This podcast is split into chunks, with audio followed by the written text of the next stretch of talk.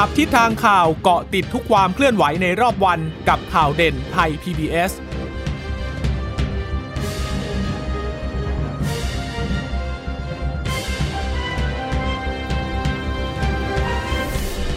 สวัสดีค่ะ ต้อนรับคุณผู้ฟังสู่ข่าวเด่นไทย PBS นะคะ เราพบกันทุกวันจันทร์ถึงศุกร์บ่ายๆแบบนี้ค่ะ อัปเดตข้อมูลข่าวสารที่เกิดขึ้นรอบวัน กับดิฉันจีราชาตาเอี่ยมรัศมี วันนี้คุณชนชยนันท์ก็มารับหน้าที่เป็นเพื่อนกันอีกวันหนึ่งนะคะ สวัสดีค่ะ สวัสดีค่ะ คุณผู้ชมสามารถรับฟังเอ่อคุณผู้ฟังสามารถรับฟังได้ที่ไทย PBS Radio นะคะ จะเป็นการฟังสดผ่าน www.thaipbsradio.com หรือว่าแอปพลิเคชัน Thai PBS Podcast ก็ได้นะคะ แล้วก็ขอสวัสดีคุณผู้ชม คุณผู้ฟัง ที่รับฟังข่าวเด่นไทย PBS จากสถานีวิทยุที่เชื่อมโยงสัญญาณจากไทย PBS ทุกท่านด้วยนะคะ ยังคงตามกันต่อต่อเนื่องเลยนะคะกับการชุมนุมที่เกิดขึ้น วันนี้ยังไม่มีการประกาศ เพราะว่าเมื่อวานเนี่ยเขาบอกแล้วเดี๋ยวเขาพักก่อน 3 วัน แต่ว่าเป็นการพักเพื่อที่จะรอดูท่าทีของนายกรัฐมนตรีด้วย หลังจากที่เมื่อวานก็ไปประชิดทำเนียบกันอีกรอบหนึ่งนะคะ ก็มีการเรียกร้องให้นายกรัฐมนตรีลาออก แล้วมันก็มีความเคลื่อนไหวที่ต่อเนื่องอย่างเช่นเรื่องการจับกลุ่มตัวแกนนำคนหนึงไป แต่ว่าล่าสุดก็มีการปล่อยตัวแล้วนะคะศาลก็อนุญาตให้ปล่อยโดยที่ไม่มีเงื่อนไขด้วย เพียงแต่ว่าก็ยังมีเสียงวิพากษ์วิจารณ์ตามมาเกี่ยวกับเรื่องของการควบคุมตัวที่เกิดขึ้นในช่วงดึก หลังจากที่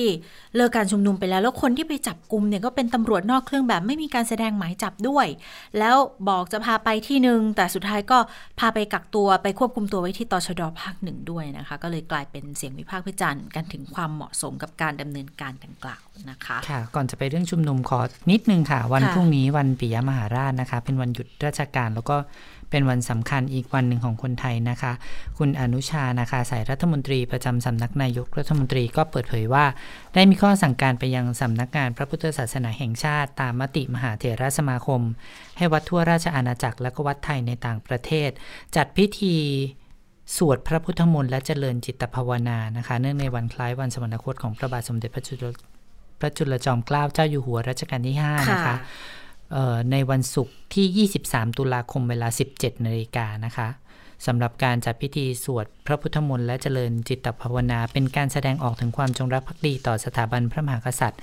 ซึ่งเป็นสถาบันหลักของชาติ แล้วก็ถวายเป็นพระราช กุศลแล้วก็น้อมรำลึกในพระมหากรุณาธิคุณของพระบาทสมเด็จ พระจุลจอมเกล้าเจ้าอยู่หัวด้วยนะคะค่ะเอ่อรวมถึงพระบรมวงศานุวงศ์ทุกพระองค์ของประเทศไทยด้วย โดยในส่วนกลางกำหนดจัดพิธีที่วัดราชบพิตรสถิตมหาสีมารามกรุงเทพมหานครนะคะ แล้วก็ส่วนภูมิภาคในยกำหนดจัดพิธีที่บริเวณสารกลางจังหวัดทุกจังหวัดค่ะค่ะ ในต่างประเทศให้กระทรวงการต่างประเทศแจ้ง สถานเอกอัครราชทูต และสถานกงสุลจัดพิธีตามที่เห็นสมควรและเหมาะสมค่ะค่ะ สำหรับบทสวดมนต์ก็ประกอบด้วย 11 บทสวด มีความหมายเป็นการสอนใจประชาชนให้มีสติ ให้ตั้งมั่นในคุณงามความดี พิจารณาถึงความไม่เที่ยงของทุกสิ่งไม่ประมาทกับการใช้ชีวิต ก็จะสามารถดำรงอยู่บนความถูกต้องตามทำนองคลองธรรม นอกจากนี้ก็ยังเป็นการอุทิศบุญกุศลให้กับผู้วัยชน และอำนวยพรให้ประชาชน ชาวไทยทุกหมู่เหล่าจงมีความสุขเจริญทางนี้ก็ขอเชิญชวนพุทธศาสนิกชนทั่วประเทศ ร่วมพิธีสวด พระพุทธมนต์และเจริญจิตภาวนา โดยพร้อมเพรียงกัน ตั้งแต่เวลา 17นาฬิกาเป็นต้นไปวันพรุ่งนี้นะคะ ที่วัดใกล้บ้านก็ได้ค่ะ ค่ะ แล้วก็วันพรุ่งนี้คนที่จะใช้ทางด่วน ยกเว้นค่าทางพิเศษ 3 สายทางนะคะ ก็คือ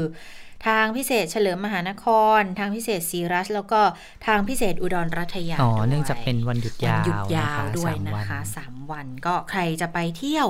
ไปไหนก็ขอให้เดินทางด้วยความปลอดภัยด้วยนะคะอะมาดูวันนี้ เรื่องที่ร้อนที่สุดร้อนคงที่ต้องสุดเป็นเรื่องของเลยการยกเลิกยกเลิกพรกฉุกเฉินออประกาศสถานการณ์ฉุกเฉินค่ะคือเมื่อวานตอนหนึ่งทุ่มค่ะนายกรัฐมนตรีก็ออกโทรทัศน์ รวมการเฉพาะกิจค่ะก็พูดเกี่ยวกับเรื่องของการชุมนุม เรื่องของการเรียกร้องเหมือนกับถอยคนเรียกก้าวแล้วก็เปิดเผยบอกว่ากำลังพิจารณาอยู่ว่าจะยกเลิกการประกาศใช้พรกฉุกเฉินไหม แล้วล่าสุดอยู่ๆวันนี้ก็ก็ยกเลิกเลยนะคะ แล้วก็ประกาศในราชกิจจานุเบกษา มีผลไปแล้วนะ คือตอนนี้ค่ะพ้นจากการบังคับใช้สถานการณ์ฉุกเฉินในมาตราที่ 5 มาตรา 11 แล้วนะคะ ก็คือยังมีฉุกเฉินอยู่ แต่เป็นลักษณะของการควบคุมโรค ไม่ได้ห้ามเรื่องของการชุมนุมทางการเมืองแล้วนะคะค่ะแล้วก็แต่ว่าก็คิดว่าตำรวจก็ยังคงดูแลสถานการณ์อยู่เป็นปกติแหละ เพราะว่าตอนที่เอ่อมีการประกาศออกมาเนี่ยสกเอ่อกอรชเนี่ยกำลังแถลงเลย เสร็จแล้วก็ คุณตำรวจที่เป็นโฆษกตรก็ก็ก็เบรกน่าจะเป็นท่านปิยะอ่าท่านใช่ปิยะใช่ตาวิชัท่านยปิยะใช่ไหมตาวิชัยรค่ะองรองพบชนอ่าก็ breaking เร็วก็บอกว่าอ่า ตอนนี้ก็ยกเลิกประกาศใช้พรกฉุกเฉินแล้วเดี๋ยวนัดหมายกันอีกที ว่าจะเอ่อแถลงสรุปต้องมีสการถานปรับการณ์เปลี่ยนกี่โมงการแถจะลปรับงเปกัลี่นยนยักันงไงยังไงนะคะอืมแต่ว่าก็เชื่อว่าถ้ายังมีการชุมนุมอยู่ ก็เดี๋ยวก็คงจะมีการดูแลสถานการณ์กันอย่างต่อเนื่อง เพียงแต่ว่าในวันนี้ค่ะทางเว็บไซต์ ราชกิจจานุเบกษาก็ประกาศแล้วยกเลิกสถานการณ์นะคะ ก็เบิกย้อนไปว่า มีการประกาศสถานการณ์ฉุกเฉินร้ายแรงวันที่ 15 ตุลา แล้วก็ในพื้นที่กรุงเทพค่ะ ลงวันที่ 16 ตุลาคม เพื่อใช้เป็นมาตรการเร่งด่วน ตามพรกฉุกเฉินปี 48 นะคะ เข้าระงับยับยั้งการกระทำอันกระทบต่อสถาบันพระมหากษัตริย์ ควบคุมและแก้ไขความปั่นป่วนวุ่นวาย ซึ่งนำไปสู่ความไม่สงบเรียบร้อย ในพื้นที่ประกาศสถานการณ์ฉุกเฉินที่มีความร้ายแรงก็คือพื้นที่กรุงเทพแหละ ตอนแรกประกาศไปถึง 13 พฤศจิกายน แต่โดยที่ปรากฏว่าปัจจุบันเหตุการณ์ร้ายแรง อันเป็นเหตุให้มีการประกาศสถานการณ์ฉุกเฉินที่มีความร้ายแรง ได้คลี่คลายความรุนแรงและยุติลงค่ะ โดยอยู่ในภาวะที่เจ้าหน้าที่รัฐและหน่วยงานของรัฐสามารถดำเนินการบังคับใช้มาตรการตามที่กำหนดในกฎหมายต่างๆ ที่เกี่ยวข้องเพื่อแก้ไขปัญหาได้แล้ว อาศัยอำนาจตามความในมาตรา 5วรรค3มาตรา 11วรรค3แห่งพรกฉุกเฉินปี 58 นายกรัฐมนตรีก็เลยออกประกาศดังนี้ค่ะ ข้อ 1 ยกเลิกสถานการณ์ฉุกเฉินร้ายแรงในเขตกรุงเทพลงวันที่ 15 ตุลา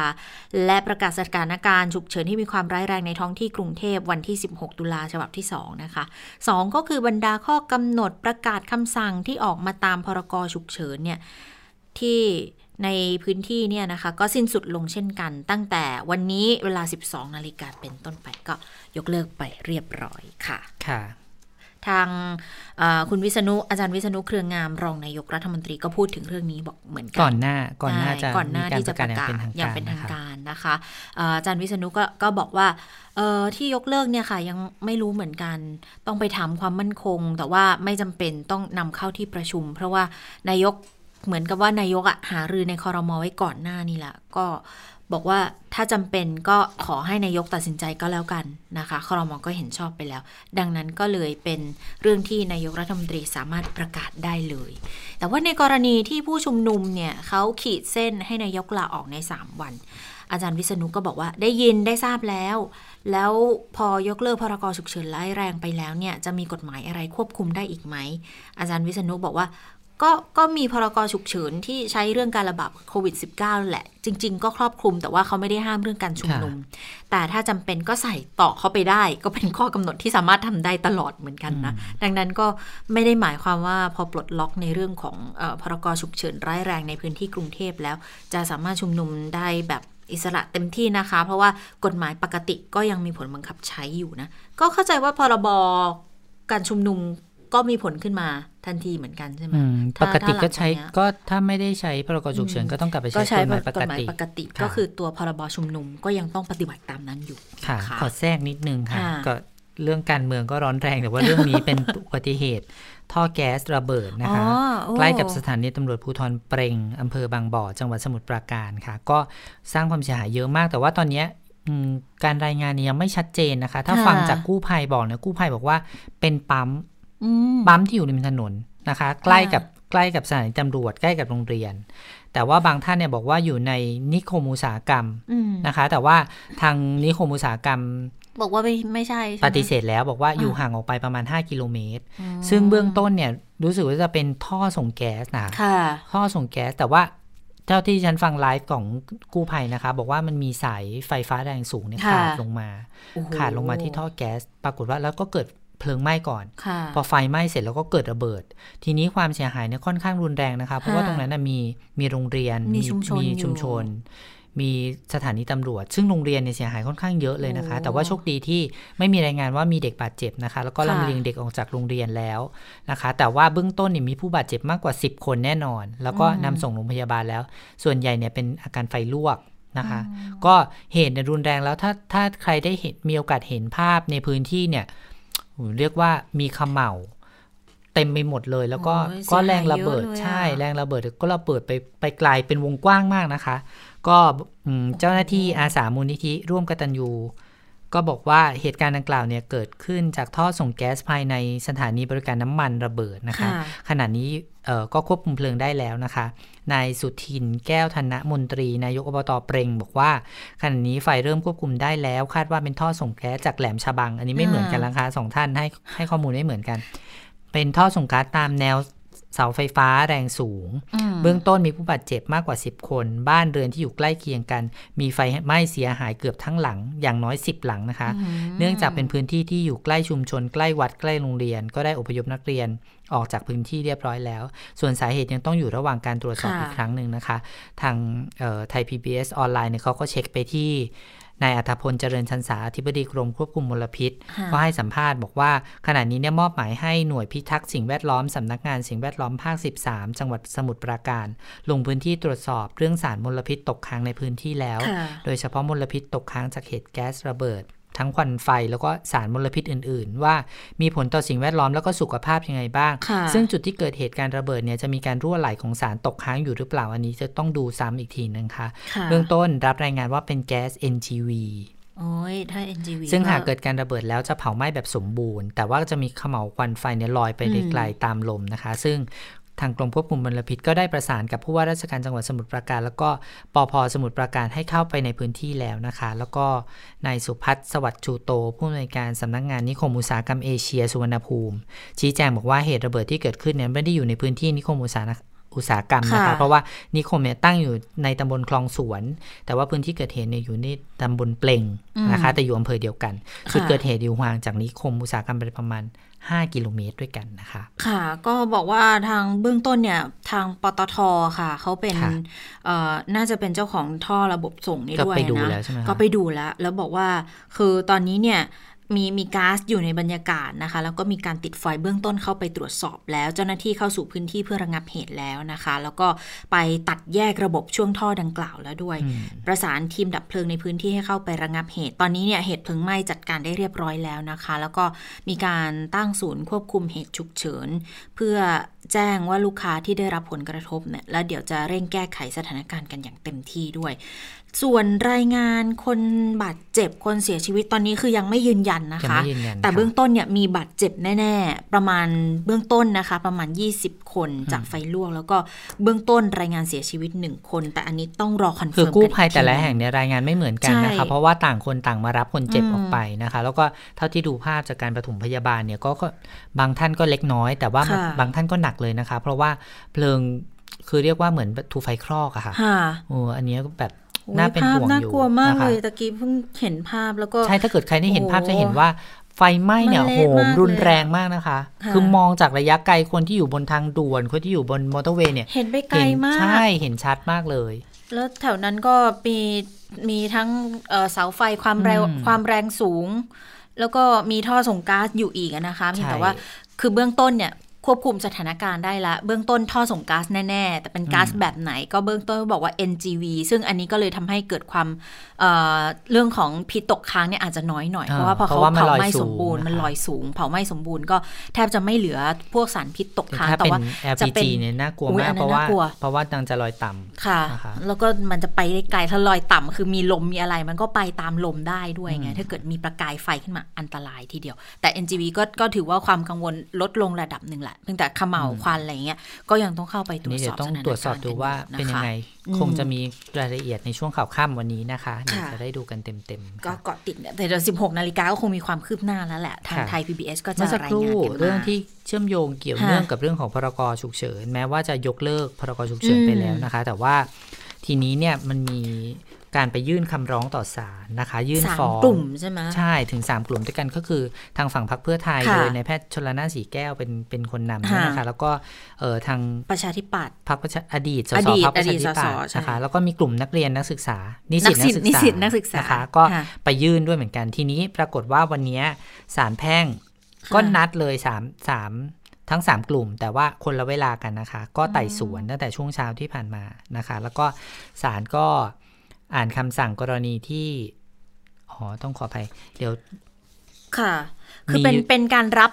รับไต่สวน คือใช่เมื่อวานเนี่ยรัรับบไต่ไต่สสววนนแล้วก็เหมือนกับคล้ายๆ กับว่ารวม3สำนวนให้ให้ไต่สวนในวันเดียว แต่ล่าสุดเนี่ยคุณเบญจพจน์รายงานมาเมื่อสักครู่บอกว่าของเด็กกลุ่มใช่ไหมเด็กของนิยกสิตนักคำร้องศึกษาใช่ไหมยกคะคำร้องค่ะ เพราะว่าคือพรกคือจฉุกเฉิรินงๆเขาเขามีผลเขาจะไปแล้วกำหนดมาตั้งแต่ตั้งแต่เช้าเนี่ย กลุ่มไหนอันไหนยื่นก่อนเพราะว่าพิจารณาอันนั้นก่อนค่ะไล่ทีละอันทีละอันของเด็กๆเนี่ยจะเป็นของสุดเด็กท้ายๆยื่นเลยไปบ่ายโมงยื่นสุดท้ายแล้วจริง ๆ นัดอ่านตอนบ่ายโมงแต่พอดีพรกยกเลิกไปตอนเที่ยงไง ก็เลยบอกว่าของน้องนักศึกษาเนี่ยนิสิตนักศึกษา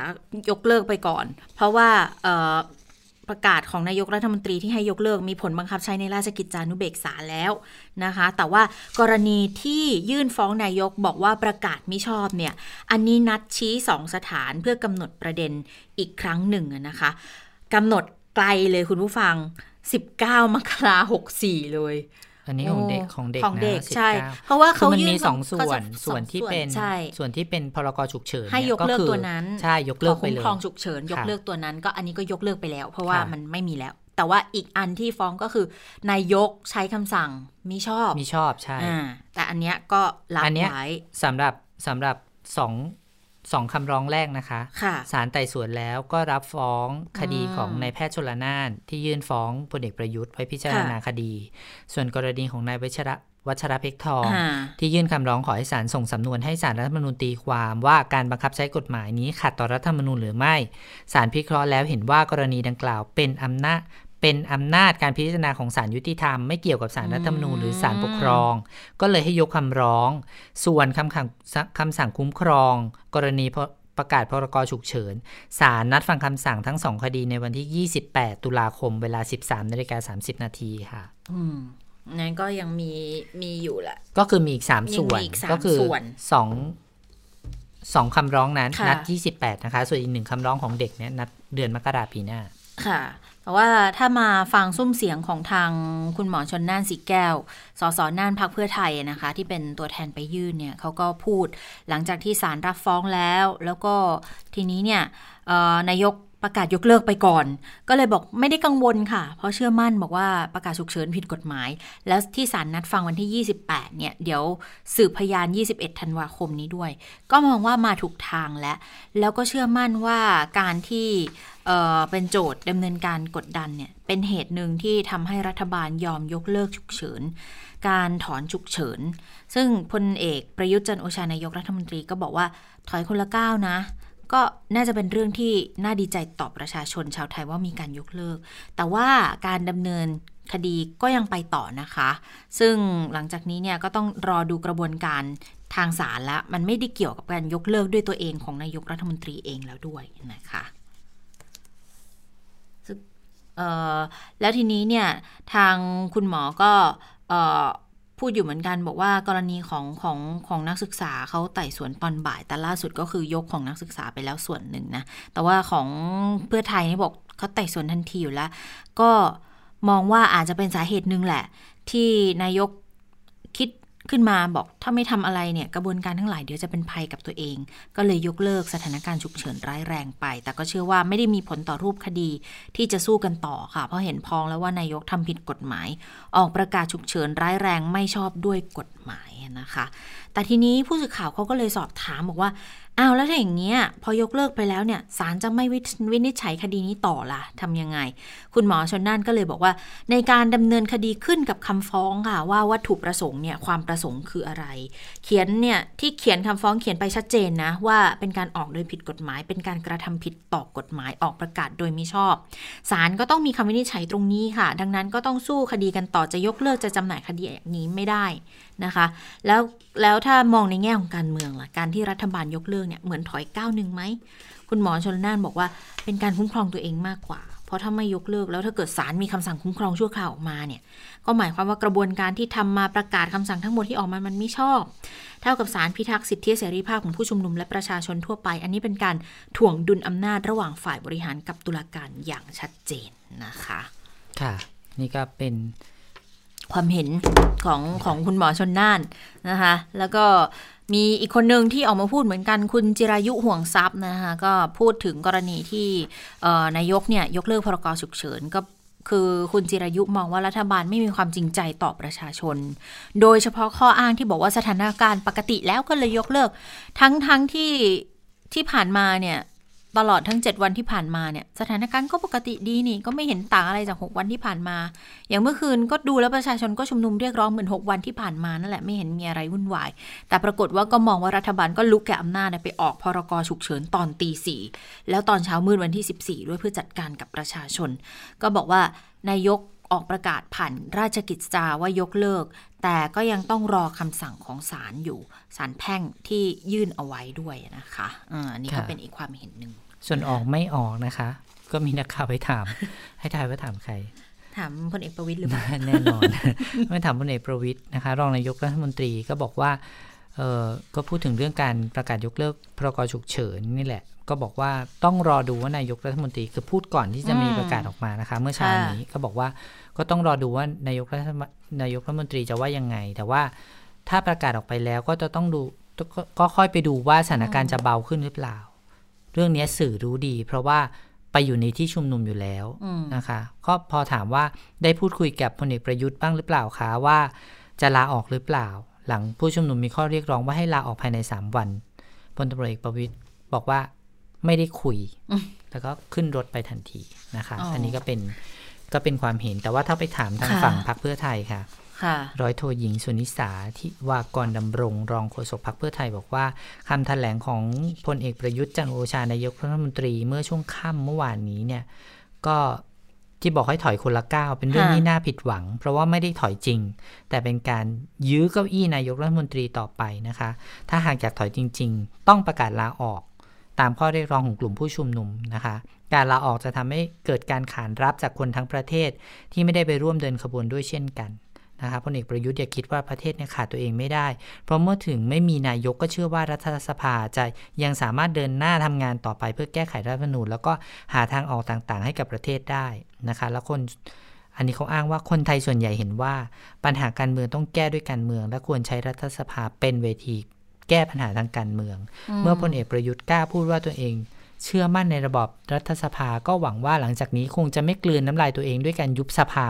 เพื่อให้ตัวเองได้กลับมาเป็นนายกรัฐมนตรีอีก เพราะจะยิ่งเห็นการถ่วงอนาคตของประเทศ ก็ยังมีคนดีแล้วก็คนมีฝีมืออีกมาก ที่จะสามารถทำงานแทนได้นะคะ ก็เชื่อว่าจะแก้ปัญหานี้ได้ก็คือส่งสัญญาณออกมานั่นแหละว่า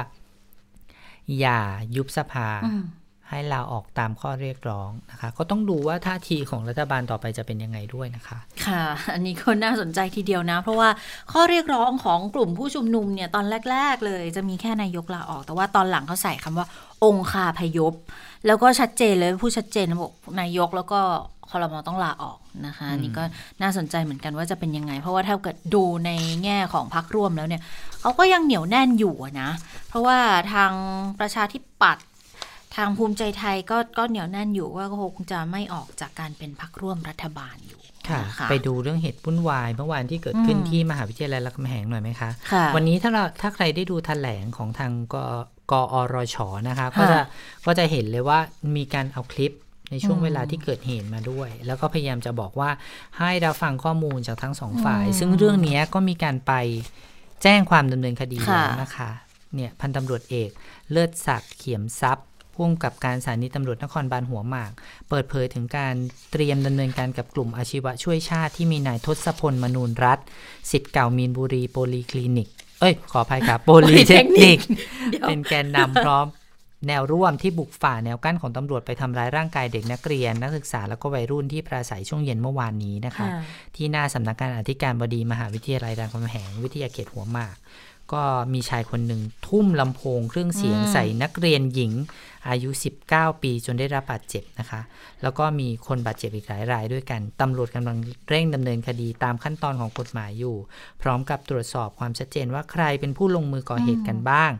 โดยต้องให้ผู้เสียหายยืนยันตัวบุคคลที่ชัดเจนอีกครั้ง เพราะว่าระหว่างเกิดเหตุเป็นเป็นเหตุการณ์ชุลมุนอย่างหนักก็เลย ยังระบุไม่ได้ว่าผู้ที่ทำร้ายร่างกายคนเจ็บเนี่ยมีกี่คนด้วยกันนะคะ ด้านผู้ประสานงานเครือข่ายรามคำแหงเพื่อประชาธิปไตย ก็นำผู้บาดเจ็บเขาแจ้งความกับพนักงานสอบสวนสนหัวหมากให้ดำเนินคดีกับกลุ่มแนวร่วมอาชีวะช่วยชาติ แล้วก็ภาคีเครือข่ายปกป้องสถาบันที่ก่อเหตุรุมทำร้าย ร่างกายจนได้รับบาดเจ็บ แล้วก็ทรัพย์สินเสียหายแล้วนะคะ ตั้งแต่ช่วงบ่ายที่ผ่านมาค่ะค่ะ ก็จริง ๆ เมื่อวานเมื่อวานมีไปแจ้งความแล้วรอบหนึ่งตอนค่ำๆหน่อย แล้วก็วันนี้ก็ไปอีกรอบหนึ่งอะนะคะ แล้วก็เห็นบอกว่าช่วงบ่ายเดี๋ยวไปแจ้งความเพิ่มเติมกันด้วย จริงไม่น่าจะหายากนะ เพราะว่าอืมในช่วงที่เกิดเหตุเนี่ยก็มีกล้องของสื่อมวลชนเยอะมากเลย บางเจ้าไลฟ์สดด้วยซ้ำไปนะคะ ในขณะที่กำลังเกิดเหตุเนี่ยนะคะ ไม่ใช่ไลฟ์สดแบบไลฟ์ Facebook หรือว่าไลฟ์ผ่านออนไลน์นะคุณผู้ฟังค่ะคุณผู้ชมเอ่อ ไลฟ์ผ่านทีวีกันเลยอะเราก็ยังยืนดูสถานการณ์กันอยู่เลยว่ามันเฮ้ยเกิดอะไรขึ้นทำไมมีความวุ่นวายคือถ้าเราเห็นนะกิดขึ้เจ้าหน้าที่ก็น้อยนะคะค่ะไม่พอที่จะเข้าไประงับเหตุ แล้วก็ วุ่นวายชลมุนจริงๆชุลมุนจริงนะคะๆชุลมุนจริงๆวุ่นวิ่งกันไปวิ่งกันมาคือวุ่นวุ่นค่อนข้างวุ่น แต่ว่าก็ถือว่าเป็นหลักฐานอีกชิ้นหนึ่งที่ค่ะจะทำให้เจ้าหน้าที่เนี่ยสามารถไปติดตามได้ เพราะว่าก็ตอนนี้เนี่ยก็หลายฝ่ายก็ออกมาจี้อยู่เหมือนกันบอกว่า ให้เร่งหาให้ได้สิทำไมล่ะบางทีก็ไปไปไปมองไปเปรียบเทียบกับสถานการณ์เก่าๆอะไรอย่างเงี้ยที่มันเคยเกิดขึ้นในช่วงชุลมุนระหว่างการชุมนุมทำไมม็อบนู้นจับได้เร็วทำไมม็อบนี้จับตัวไม่ได้ทำไมคนนู้นทำได้คนนี้ทำได้เนี่ยก็กลายเป็นสิ่งที่เจ้าหน้าที่ก็ต้องรีบจัดการเพื่อให้เกิดความกระจ่างชัดขึ้นมานะคะค่ะทางด้านของพรรคเพื่อไทย ก็เป็นอีกส่วนหนึ่งเหมือนกัน อย่างคุณอนุสรเอี่ยมสะอาดตอนนี้เป็นรองหัวหน้าพักแล้วก็มาพูดถึงกรณีนี้เหมือนกันนะว่าเหตุการณ์ที่มันเกิดขึ้นเนี่ยเกิดในช่วงที่มีพรกฉุกเฉินด้วยนะ แล้วแล้วพรกอ้างกฎหมายมาจับคนเยอะแยะมากมาย แต่คนที่ไปลุมทำร้ายนิสิตนักศึกษา ในมหาวิทยาลัยรามคำแหงจริง ๆเขาก็รวมกลุ่มเกิน 5 คนนะก็ต้องดำเนินคดีด้วยเหมือนกัน หรือว่าอยู่นอกเหนือจากกลุ่มที่ต้องจับกลุ่มก็เลยไม่ดำเนินการอะไร อันนี้เป็นการตั้งข้อสังเกตแล้วทีนี้ก็มีการเชื่อมโยงค่ะ เขาบอกว่าคนที่ดูแล้วเป็นคนที่ลงมือลงไม้ด้วยเป็นกลุ่มหนึ่งที่ไปทำเหตุวุ่นวายเนี่ยมีอยู่คนหนึ่งที่ชื่อของนายทศพลมนุนรัตน์เชื่อมโยงบอกว่ามีความสนิทกับทาง รัฐมนตรีว่าการกระทรวงศึกษาธิการคุณนัทพลทิพย์สุวรรณแล้วก็บอกว่าเคยเป็นอดีตกปปสด้วยกันมาก่อน ว่ามีรูป แล้วก็มีรูปชัดเจนแล้วก็เอามาเปรียบเทียบกันเลย แล้วบอกเนี่ยเป็นเครือข่ายพลังประชารัฐด้วยนะ บอกว่าคนนี้เป็นแกนนำบุกทำร้ายนักเรียนนักศึกษาที่แต่ชุว่ามรันุฐมมกันนอตรียู่ด้วยก็ปฏิเสธแล้วเหมือนกันอืมก็นะคะออกมาปฏิเสธ ก็เลยบอกว่ายังไงก็ต้องหาคำตอบให้ได้แหละว่าใครเป็นใครกันแน่นะคะค่ะก็คือ คนที่ทำไม่ถูกต้องไม่สมควร ก็ควรจะต้องได้รับการดำเนินคดีด้วยเหมือนกัน เหตุการณ์ครั้งนี้ก็มีท่าทีออกมาจากทางอธิการบดีมค่ะหาวิทยาลัยรามคำแหงนะคะ วันนี้นายวุฒิศักดิ์ลาบเจริญทรัพย์ รักษาการแทนอธิการบดีมหาวิทยาลัยรามคำแหงก็ชี้แจงเรื่องราวที่เกิดขึ้น แล้วก็ประนามเหตุรุนแรงด้วยนะคะ ท่านอธิการบอกว่าเนี่ยแสดงมีเขาเรียกว่าอะไรแถลงแถลงจุดยืนออกมาอ่าฮะหกข้อค่ะหกข้อมีอะไรบ้างฟังท่านอธิการแถลงวันนี้ค่ะ มหาวิทยาลัยรามคำแหงเราไม่เห็นด้วยกับการใช้ความรุนแรงนะครับ แล้วก็ขอตำหนิกลุ่มบุคคลที่กระทำการดังกล่าว ใครก็ตามไม่ว่าจะเป็นบุคลากรของราม หรือว่าเป็นนักศึกษาเราขอตำหนิทุกคนที่ใช้ความรุนแรงในการแสดงออกทางการเมืองนะครับ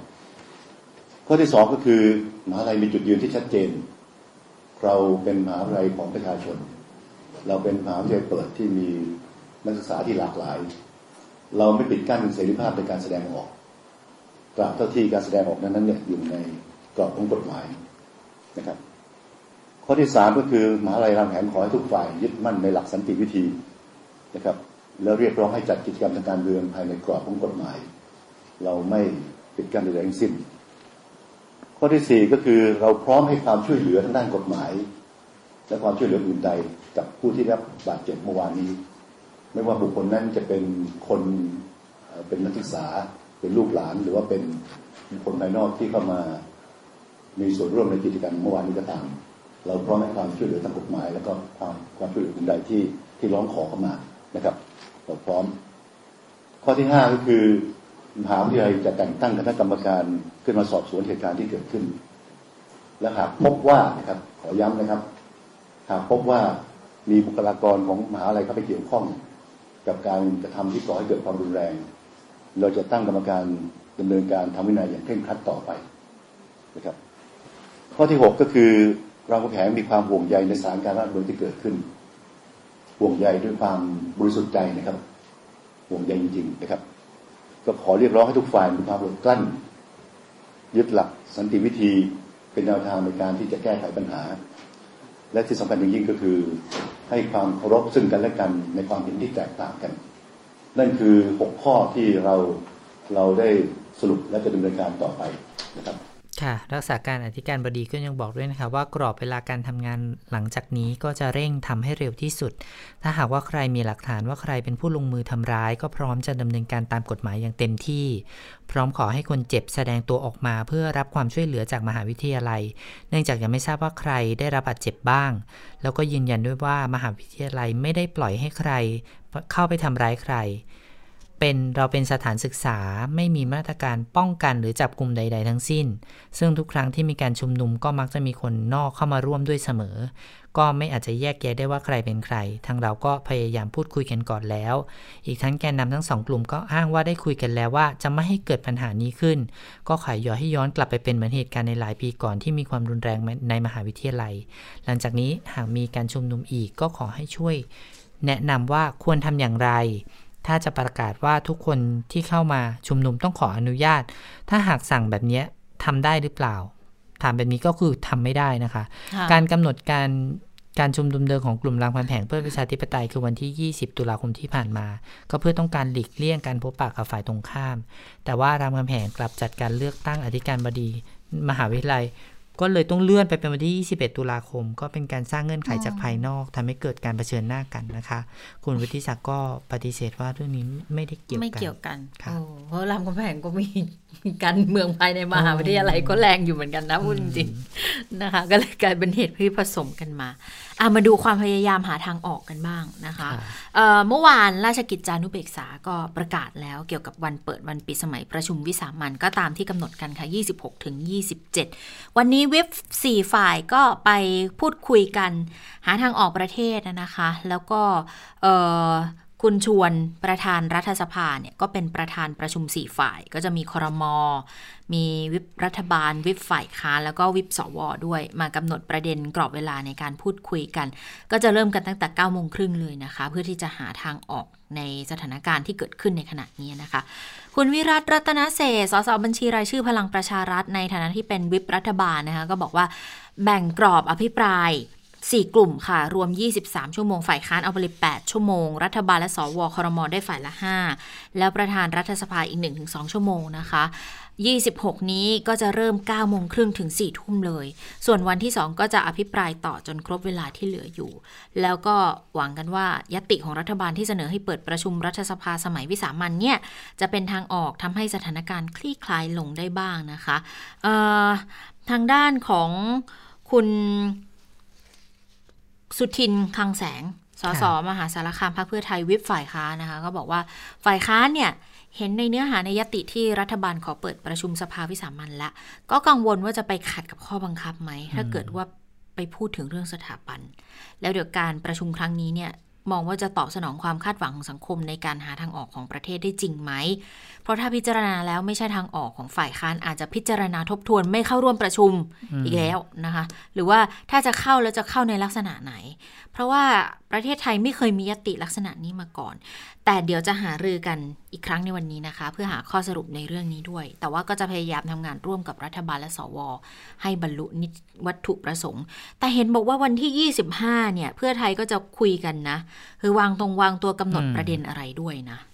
ค่ะ ส่วนคุณชวนหลีกภัย ประธานสภาผู้แทนราษฎรก็บอกว่าจะให้แต่ละฝ่ายอภิปรายอย่างเต็มที่ค่ะแต่ว่าต้องอยู่ในประเด็นที่รัฐบาลกำหนดไว้ ส่วนกรอบเวลาการอภิปรายจะใช้เวลาเท่าไหร่เนี่ย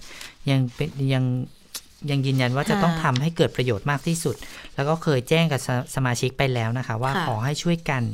ให้ความคิดเห็นต่อการแก้ไขสถานการณ์ในปัจจุบัน เพื่อให้ปัญหาทุเลาลงค่ะอย่าไปสร้างอะไรที่ซ้ำเติมสถานการณ์บ้านเมือง ไม่ใช่เปิดสภาขึ้นมา เพื่อไม่ไว้วางใจหรือว่าด่ากันนะคะอืมฟังเสียงของท่านชวนค่ะ ประเด็นหลักที่หารือก็คือเรื่องเวลาครับ แล้วก็แจ้งให้ทุกฝ่ายได้ทราบว่ากฤษฎีกาเปิดสมัยประชุม ปิดสมัยประชุมออกมาแล้ว แล้วก็ยัตติรัฐบาลได้เสนอเข้ามาแล้วครับ เพียงแต่ว่ายังไม่ได้เอ่อ ตัวจริงเนี่ยยังไม่ได้ยังไม่ได้ผมยังไม่ได้ดูนะครับ แต่ว่าส่งมาแล้ว ดังนั้นก็จะออกระเบียบวาระภายในวันนี้ครับ ก็วันเวลาในการประชุมก็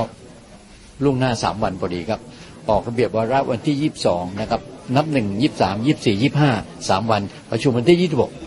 เพราะนั้นประชุมสองวันก็พอดี ส่วนเนื้อหาสาระพวกเราก็ไปดูเองแล้วกันครับว่าที่รัฐบาลเสนอยตินั้นข้อความเป็นอย่างไร ส่วนเวลานั้น หารือกันในเบื้องต้นครับว่าแบ่งเป็นสี่กลุ่มนะครับ รัฐบาลวุฒิสภาพรรคฝ่ายรัฐบาลพรรคฝ่ายค้านก็แบ่งเป็นสี่กลุ่ม แต่แต่ละฝ่ายเวลาเท่าไหร่เนี่ยยังไม่จบครับ ก็จะหารือภายในอีกทีหนึ่งนะครับ ค่ะ แต่ว่าจริงๆ ก็เคาะออกมาประมาณหนึ่งละสี่ว่ากลุ่มสี่23 ชั่วโมง23ชั่นะวโมคะงค่ะฝ่ายค้าน 8 ชั่วโมงค่ะรัฐบาล สว และครมได้ฝ่ายละค่ะ5 ชั่วโมงนะคะ แล้วก็แบ่งเวลาให้ประธานรัฐสภาอีก 1-2 ชั่วโมงค่ะการประชุมในวันที่ 26 เนี่ยจะเริ่มเวลา 9 นาฬิกา 30 นาทีจนถึง 22 นาฬิกานะคะ ส่วนวันที่ 2 จะอภิปรายต่อจนครบเวลาที่เหลืออยู่ก็หวังว่าในยติของรัฐบาลที่เสนอให้เปิดประชุม ครั้งนี้ก็จะเป็นทางออกที่ทำให้คลี่คลายสถานการณ์ได้จริง ๆ นะคะ ถ้าค่ะไปมองฝั่งของสว ฝั่งของสวเนี่ยคุณสมชายแสวงการค่ะเขาก็มองว่าอาจจะไม่ใช่ทางออกทั้งหมดหรอก แต่มองว่าเป็นจุดเริ่มการดึงปัญหาเข้ามาในสภา แล้วจะได้แก้ไขได้ด้วย อย่างแก้รัฐธรรมนูญเนี่ยก็ต้องคุยกันในสภา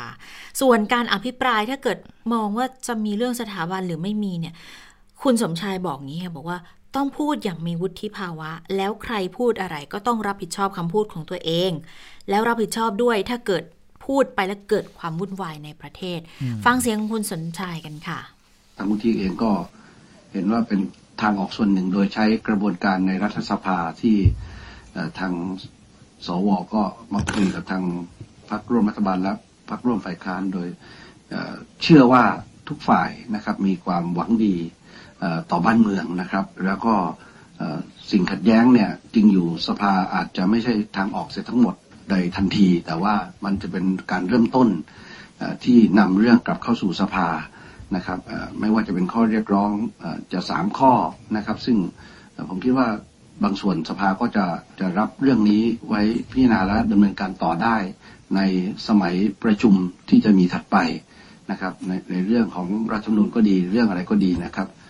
ส่วนส่วนข้อเท็จจริงที่ที่เกิดขึ้นและเป็นปัญหาที่สังคมอาจจะมีข้อสงสัยแล้วก็อาจจะพูดกันไปอย่างที่อาจจะเกิดปัญหาขึ้นในอนาคตเนี่ยสภาก็น่าจะเอาเรื่องนี้มาพูดคุยกันโดยโดยมีความคิดสร้างสรรค์ แล้วก็ทุกคนก็ผมเชื่อว่าท่านสมาชิกทั้ง 750 ท่านเนี่ยจะมีวุฒิภาวะเพียงพอในการที่จะ ประคับประคองดูแลบ้านเมืองให้ปัญหาทุกอย่างมันคลี่คลาย ก็ก็ยังมีความหวังนะครับ ว่าที่ประชุมรัฐสภาอย่างน้อยสุดเป็นเป็นจุดเริ่มต้นของของการคลี่คลายวิกฤต ก็ขออนุญาเอ่อนำเรียนในเรื่องนี้ว่าทางวุฒิสภาก็ก็เห็นด้วย แล้วก็จะนำเรื่องนี้ไปไปเรียนทางที่ประชุมวิปุตแล้วก็เพื่อให้วุฒิสภาทราบข้อตกลงวันนี้ครับ ค่ะ มีการพูดกันถึงเรื่องว่าควรพูดหรือไม่ควรพูดเกี่ยวกับเรื่องของสถาบันกันขึ้นมา นะคะอืมแต่ว่าทีเนี้ยทางทางเลขาเลขาธิการพรรคก้าวก้าวไกลเนี่ยเขาบอกค่ะว่าในยัตติของรัฐบาลที่เสนอมาเนี่ยมีการอ้างอิงถึงเรื่องขบวนเสด็จในวันที่ 14 ตุลาคม รวมถึงเรื่องข้อเรียกร้องต่างๆ ของนักศึกษา 3 ข้อ ถ้าเมื่อมีการพูดหรืออ้างอิงเรื่องนี้ขึ้นมา เพราะฉะนั้นสภาก็ควรจะพูดได้พูดนะคะ คุณชัยธวัฒน์ก็เลยตั้งข้อสังเกตว่าพูดอะมันพูดได้ แต่ว่าเราก็เชื่อด้วยว่าทุกคนอะมีวุฒิภาวะค่ะพอที่จะ ที่จะสะท้อนเรื่องนี้ออกมานะคะ ก็เนี่ยลองฟังเสียงคุณชัยธวัฒน์ดูแล้วกันค่ะ ก็มีการอ้างอิงถึงหลายเรื่องนะครับ รวมถึงเรื่องปัญหากรณีขบวนการขบวนเสด็จเมื่อวันที่ 14 ตุลาคมนะครับ รวมถึงการเรียกร้องของนักศึกษาทั้ง 3 ข้อนะครับสำหรับเราเองก็ได้หารือกันเหมือนกันว่านะครับ ในเมื่อมีการกล่าวถึงข้อเท็จจริงเหล่านี้ และก็หาก ไม่สามารถที่จะหลีกเลี่ยงข้อเท็จจริงได้ ในการอภิปราย ถึงสถานการณ์ปัญหาทางการเมืองณขณะนี้ทางพรรคเก้าไกลเองก็พยายามจะขอร้องว่าถ้าดังนั้นถ้าเป็นไปได้นะครับ ก็อยากจะให้สภารัฐสภานะครับ ได้เป็นตัวอย่างในการอภิปราย ถึงปัญหาเหล่านี้อย่างมีวุฒิภาวะนะครับ ดังนั้นก็ นะครับ ผู้อภิปรายก็คงต้องพยายามอภิปรายภายใต้กรอบของกฎหมายนะครับตามความเหมาะสมแล้วก็รับผิดชอบเองแต่ว่า ถ้าหากหลีกเลี่ยงไม่ได้ ผมก็คิดว่ารัฐสภาต้องเป็นตัวอย่างนะครับ ในการพูดถึงปัญหาที่เป็นจริงนะครับ ยังมีพูดวุฒิภาวะแทนที่จะให้คนนอกสภาเนี่ยพูดถึงเรื่องแบบนี้ด้วยการใช้อารมณ์นะครับ แล้วเข้าไปปะทะกัน อืม นี่ก็เป็นความพร้อมในการเปิดสภาวันที่ค่ะ26 27 นี้นะคะ แล้วก็การเปิดสภาครั้งนี้ก็จะไม่มีการเสนอยติเห็นชอบรัฐธรรมนูญทั้ง 6 ร่างนะคะอืมอันนี้เพราะค่ว่าอนข้างชัดเจนเพราะว่ารัฐบาลเป็นผู้ขอเปิดประชุมขึ้นมาค่ะโดยมีเพียงวาระเดียวก็คือ การอภิปรายทางออกเพื่อรับฟังความเห็นของสมาชิกรัฐสภานะคะค่ะก็เรื่องนี้แต่ว่ามีคนเป็นห่วงเหมือนกันบอกว่าไม่จะมากันครบหรือเปล่าอ่า แล้วก็กลัวกลับบ้านไม่ได้กันหรือเปล่าอ๋อนี่มีทางวิปเขาบอกว่าเตรียมวิเรืปอรัไว้ฐบาลให้บอกว่าเตรียมเรือไว้ให้แล้วเตรียมเรือให้แล้วบอกไม่ว่าต้นาองยกอลัวธิรัตน์รัตนเศรษฐ์รัฐมนตรีช่วยคมนาคมเตรียมเรือไว้รองรับอ๋อทุกท่านแล้ว ไม่ต้องกังวลจะกลับบ้านถ้าไม่เขาได้นะถ้าเขาลงเรือไปปิดทำยังไง แต่ว่าจริง ๆ คุณชวนบอกว่าไม่ต้องเพิ่มคุณอะไรปิดนี่ทางเรือได้เหรอไม่ไม่ได้ได้หรเนี่ยอกแต่คุได้ณลงเรือหนีคุณได้ชวนคุณชวนบอกแล้วนี่ว่า ว่าไม่เพิ่มอะไรการรักษาความปลอดภัยอะไรเป็นพิเศษนะเพแล้วราะถ้าว่าใครพื้นที่ใครอยากจะมารองรับก็มาได้ เพราะว่า เนี่ยก็ เป็นเป็นสถานที่ของประชาชนก็มาได้เหมือนกันนะคุณชวนก็เปิดทางไว้ให้แล้วนะคะอ่าทีนี้ทางเอ่อสสพปชรนะคะเขาก็บอกว่าก็พร้อมพร้อมเพรียงกันจะไปแน่ ๆ อย่างที่บอกว่าไม่ต้องกลัวมีเรือให้หนีให้แน่ ๆนะคะอืมส่วนเรื่องของหกยตติ แก้รัฐธรรมนูญก็ไม่ชัดเจนแล้วเข้าว่าไม่เข้าแน่ค่ะๆเลยหมายจับยังไงคะหมายหจัมายบจับวันนี้ไปขอบยื่นไปยื่นขขออประกันตัว ยื่นขอประกันตัวแล้วก็ที่คือคือคือก่อนหน้านี้เนี่ย คุณไมายน้องไมายพัสอะไรนะ พัสราวลีพัสราวลีธนกิจวิบูลย์ผลเมื่อเช้านี้ก็ได้รับการปล่อยตัวชั่วคราวไปแล้วนะคะ ไม่มีเงื่อนไขไม่ต้องใช้หลักทรัพย์ยื่นด้วยค่ะเพราะว่าบอกติดเรียนค่ะ เดี๋ยวน้องต้องไปสอบ ที่มหาวิทยาลัยด้วยศาลก็ใช้เวลาแค่ 40 นาทีในการพิจารณาเท่านั้นเอง แล้วก็ปล่อยตัวไป คุณไมายก็บอกว่าเเหตุการณ์ที่จับกลุ่มก็ต้องย้อนไปเมื่อคืนนี้เลย ก็บอกว่าคือข้อสังเกตก็คือการจับกลุ่มตำรวจนอกเครื่องแบบ โฉบรถจักรยานยนต์มาแล้วบอกขอคุยด้วย แล้วไม่มีการแสดงหมายจับอันนี้ อันนี้ก็น่ากังวลเหมือนกันนะที่ไม่มีการแสดงหมายจับ แล้วตัวคุณพัสรวดีหรือคุณหมายเขาก็มองว่าเนี่ยจับคุมยามวิการก็ไม่ไม่เหมาะสมอีก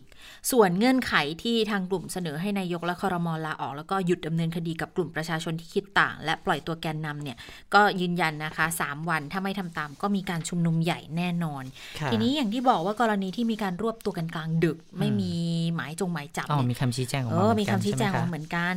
นะคะ ทางพลตำรวจตรีปิยะตะวิชัย รองผู้บัญชาการตำรวจนครบาลก็ออกมาพูดถึงกรณีนี้ บอกว่าคนที่ไปเนี่ยเป็นตำรวจสอนอลุมพินีค่ะ เอาหมายสารบอกว่าเอาหมายสารไปจับกลุ่มตัวนะ เพราะว่าฝ่าฝืนพรกฉุกเฉิน รู้สึกว่าจะเป็นกรณีที่เอ่อรวมตัวที่ลาดแยกราชประสงค์หรือเปล่า น่าจะเป็นอันนั้นนะคะ แล้วก็บอกว่าที่บอกว่าไปจับ ยามวิการเออที่บอกว่าถ้าถ้าไม่จับก็ไม่ได้ เพราะว่าหมายก็มีแล้วก็ถ้าไม่จับก็ละเว้นการปฏิบัติหน้าที่ ส่วนที่บอกว่าไปจับยามวิการเนี่ยก็ก็ยืนยันบอกทำตามขั้นตอนกฎหมาย มีการแสดงตัวมีการแจ้งข้อกล่าวหาแจ้งสิทธิ์ต่างๆ แล้วสถานที่จับกลุ่มเป็นร้านกึ่งกาแฟ ไม่ใช่สถานที่ปิดลับซ่อนเร้นอืมซึ่งทางนางสาวพัสราวลีก็ขอใช้สิทธิ์เรียกทนายตำรวจก็อนุญาตให้ใช้สิทธิ์ ส่วนที่ขอเลขบัญชีที่มีการพูดถึงระหว่างจับกลุ่มเนี่ยบอกว่า เอาไปใช้เป็นข้อมูลในขั้นตอนการประกันตัวแต่ก็ควรจะบอกกับทนายคือถ้าใครเฉยๆไม่ได้หติดตามก็อาจจะไม่เข้าใจว่าเอ๊ะเอาเลขบัญชีมันเกิดมาอะไรทำไมขึ้นแต่ว่าเออจริง ๆ ก่อนหน้านี้เนี่ยตำรวจเดี๋ยได้ไปที่บ้านของผู้ต้องหารายนี้อ๋อแล้วนะคะ แล้วก็ไปถามข้อมูลจากคุณแม่นะคะ มีการโทรศัพท์ไปก่อน แล้วก็มีการไปที่บ้านด้วยนะคะ ก็น้องมายคนเนี้ยก็เลยถามในระหว่างที่มาจับกลุ่มอะว่า ท่านน่ะชื่ออะไรที่มาจับกลุ่มเนี่ยค่ะชื่ออะไรนะคะ บอกให้แจ้งชื่อ ปรากฏว่าพอสอบถามชื่อไปเนี่ย ก็อ้อมแม่แม่แอมตอนแรกนะคะ ไม่ได้ตอบสุดท้ายเนี่ยก็บอกว่าชื่อกอล์ฟอืมเขาก็เลยจำได้ว่าคุณแม่เล่าว่ามีคนชื่อกอล์ฟนี่แหละอ๋อโทรมาถามเรื่องเลขบัญชี เขาก็เลยสงสัยว่าเอ๊ะเอาเลขบัญชีไปทำเอาไปไมทำอะไรมันเกี่ยวอะไรเออด้วยอะไรอย่างเงี้ยนะคะ ก็ปรากฏว่าอ๋อนี่แสดงว่าใช่คนเดียวกันใช่ไหมที่ไปที่บ้านก็แสดงว่าตามตัวกันมาตลอด ใช่นั่นแหละใช่คนเดียวกันใช่ไหมอืมก็คือคงเป็นเรื่องของการสืบสวนของตำรวจนั่นแหละ ว่า ได้เข้าไปสืบสวนลงพื้นที่หาข่าวอะไรอย่างเงี้ยนะคะ แล้วก็เขาก็เขาก็เรียกร้องบอกว่าเอ๊ะทำไมอะแล้วทำไมไม่แสดงหมายสารเออไม่แสดงหมายจับกลุ่มอะไรล่ะปรากฏว่าตำรวจเนี่ยก็ก็เอามาในโทรศัพท์ในโทรศัพท์ให้มืแสอดงถือก่นคือไม่ได้เป็นเอกสารใช่ไหมแล้วก็ทางผู้ที่ถูกจับกลุ่มน้องใหม่เนี่ยก็บอกเขายืนยันว่าเขาจะรอทนายความก่อนค่ะรอทนายความมาปุ๊บปรากฏว่าทางตำรวจก็มีเอกสารอยู่นะคะ แต่ว่าไม่ได้นำอ่ามาแสดงทำไมตอนแรกตอนไม่ให้ตั้งแต่น้องแรกตอนล่ะแรกเออนะคะแล้วทำไมถึงไม่แล้วก็ให้ตั้งแต่แรกที่ตลกก็คือว่า บอกว่าให้ขึ้นรถควบคุมตัวไป อ่า ไปพร้อมมีตำรวจหญิงอีกหนึ่งหนึ่งหนึ่งหนึ่งนายนะคะคือบอกว่าจะไปที่สอนอลุมพินีใช่ไหมใช่ แล้วปรากฏว่าก็พาไปตชดภาคหนึ่งมันไกลกันเหมือนกันนะ ใช่ แล้วก็ทนายความก็ไปไปก็รอตามไปที่นู่นตามไปที่สอนลุมพินี แล้วก็ถามแล้วนักไม่ข่าวเจอว่าถามนักข่าวว่าอะน้องไปไหนเอ้าแล้ว เราได้ยินตรงกันใช่ไหมว่าเขาจะมาที่นี่ แต่ปรากฏอ่าว่าเขาไปที่นู่นเขาสับขาหลอกแต่ว่าสุดท้ายก็ได้รับการประกันตัวไปไม่มีค่ะเงื่อนไขอะไรนะคะค่ะแต่ว่าก็เลยกลายเป็นประเด็นไงว่าอืมแล้วทำไมถึงพูดพูดแบบนึงไปอีกที่นึง อันนี้มันก็เลยทำให้เกิดความสงส่วนสัยและกลายคุเป็นณรุ้งเสียคุณวิแพพากษ์นวิจารณ์กวินขึ้นมาอีกก็ยื่นอุทธรณ์ขอยังไม่ปล่อยตัวไปแต่ว่ายังไม่มีคำสั่งอมีอกมาคำสั่งอนะอกคะมาใช่ไหมคะ แล้วก็เห็นบอกว่าธนาเอ่อบอกรายจุด โดนออกโดนมาหมายเรียกเรียกเพิ่มอีกคนนึง เพราะว่ากรณีที่นายแกนนำไปตะโกนชุมนุมตะโกนขับไล่นายกนะคะ อันนี้ก็เป็นการดำเนินคดีที่เกิดขึ้นในช่วงนี้ค่ะ ค่ะ ช่วงนี้ติดตามสถานการณ์โลกกับคุณสวรักษ์จากวิวัฒนากุลค่ะ ค่ะ สวัสดีคุณทั้งสองท่าน สวัสดีสวัคุสณดีผู้ฟังค่ะด้วยสถานการณ์โรคของโลกณโรคเวลาในโลกค่ะเมื่อวานนี้เมื่อวานนี้เล่าไปว่าเสียชีวิต5คน ได้ยินว่าวันนี้เพิ่มเหรอะคะใช่เพิ่มเป็น13คนแล้ว เดี๋ยวท่านเป็นท่านล็อผู้ตฟังที่มีอาจจะปัญหาไม่ได้ตามหรืเราอเปตล่าลอดก็คือว่าเสียชีวิตจากวัคซีนการฉีดวัคซีนไข้หวัดใหญ่ ในเกาหลีช่ไมคะใต้ในเกาหลีใต้อืมนะคะ ก็ล่าสุดค่ะกระทรวงสาธารณสุขของเกาหลีใต้นะคะ ก็บอกว่าเอ่อสัปดาห์ที่ผ่านมาเนี่ยคือเขาเริ่มการฉีดวัคซีนให้กับประชาชน 30 ล้านคน นี่คือเพิ่มขึ้นจากปีที่แล้ว 20%นะนะคะ เป้าหมายเพื่อป้องกัน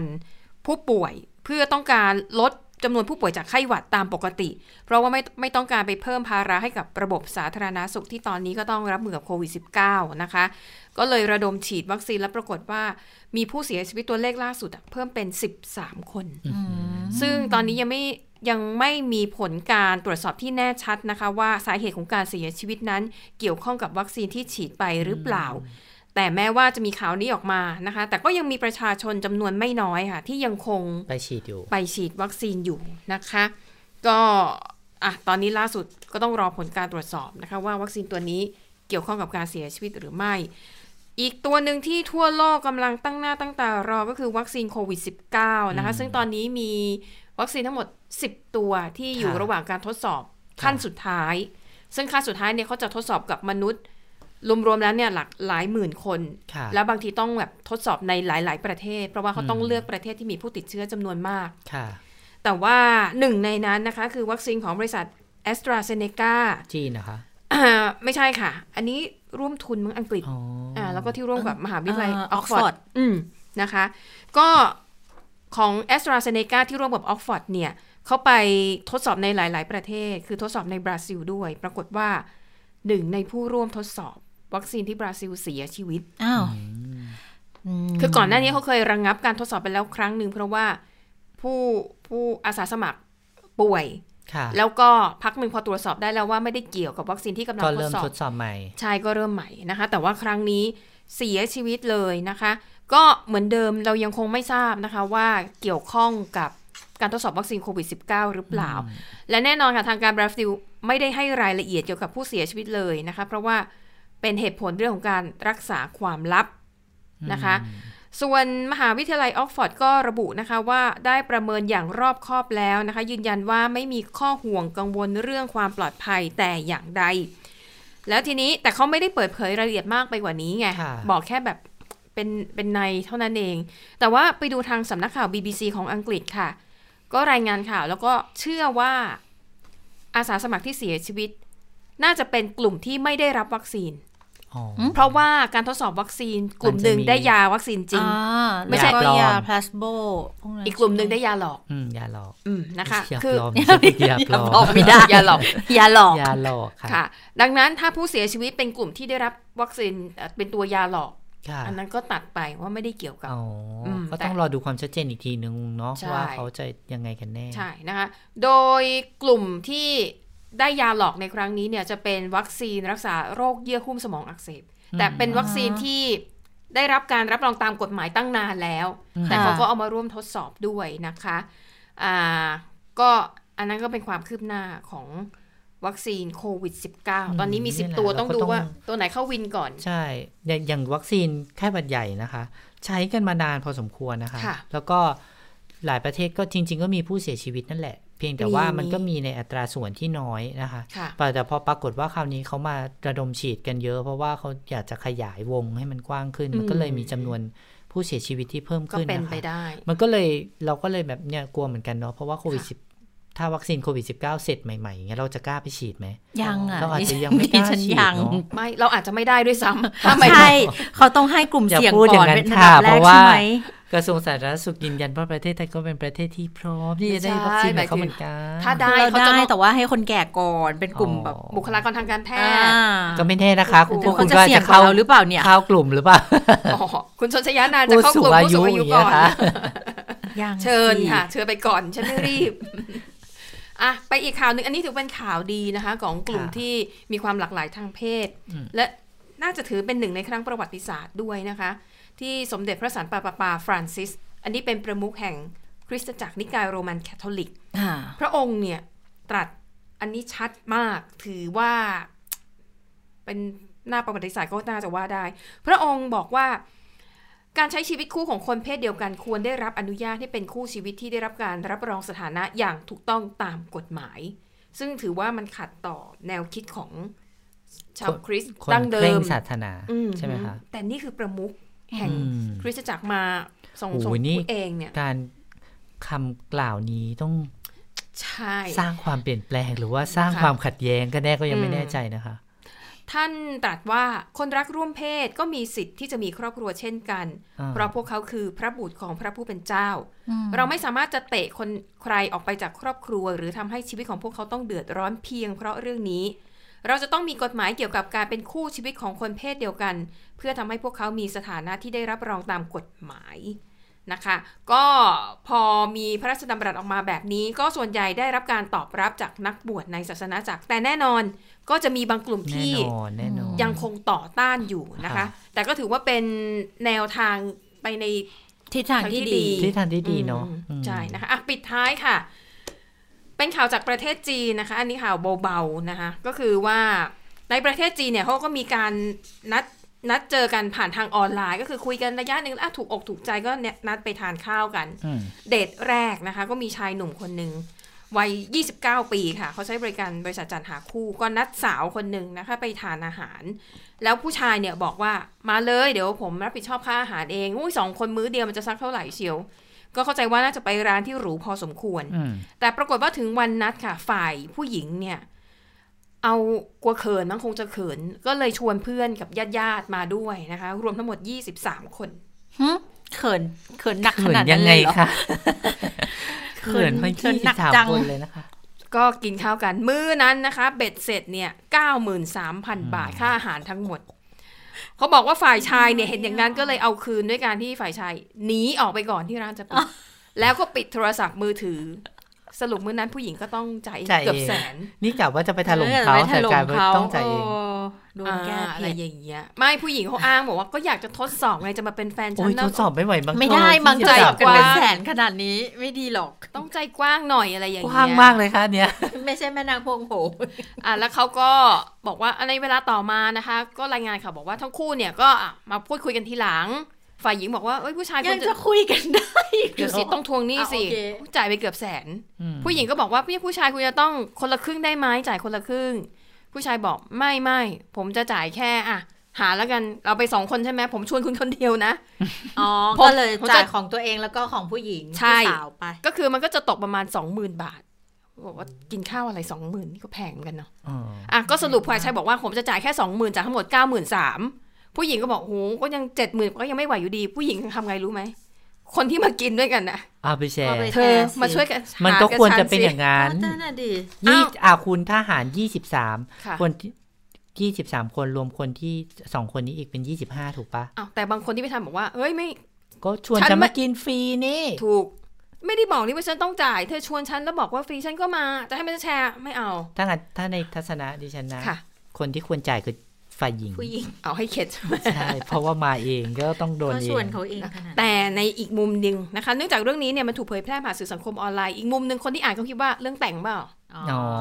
อเรียกยอดไลค์เป็นไปได้เพราะมันแบบไม่ได้มีตัวคนอะไรแบบชัดๆออกมาไงใช่ก็ใช่เลยใช่เอ๊ะ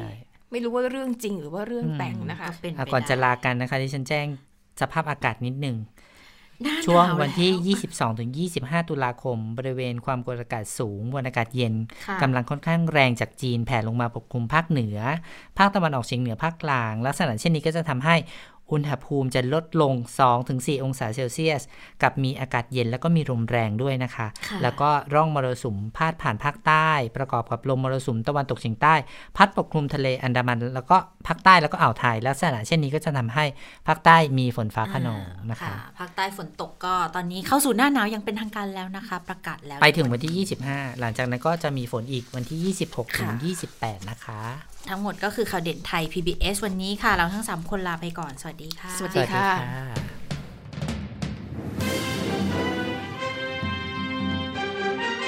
ติดตามข่าวเด่นไทย PBS ได้ทุกวันจันทร์ถึงศุกร์เวลา 15 นาฬิกา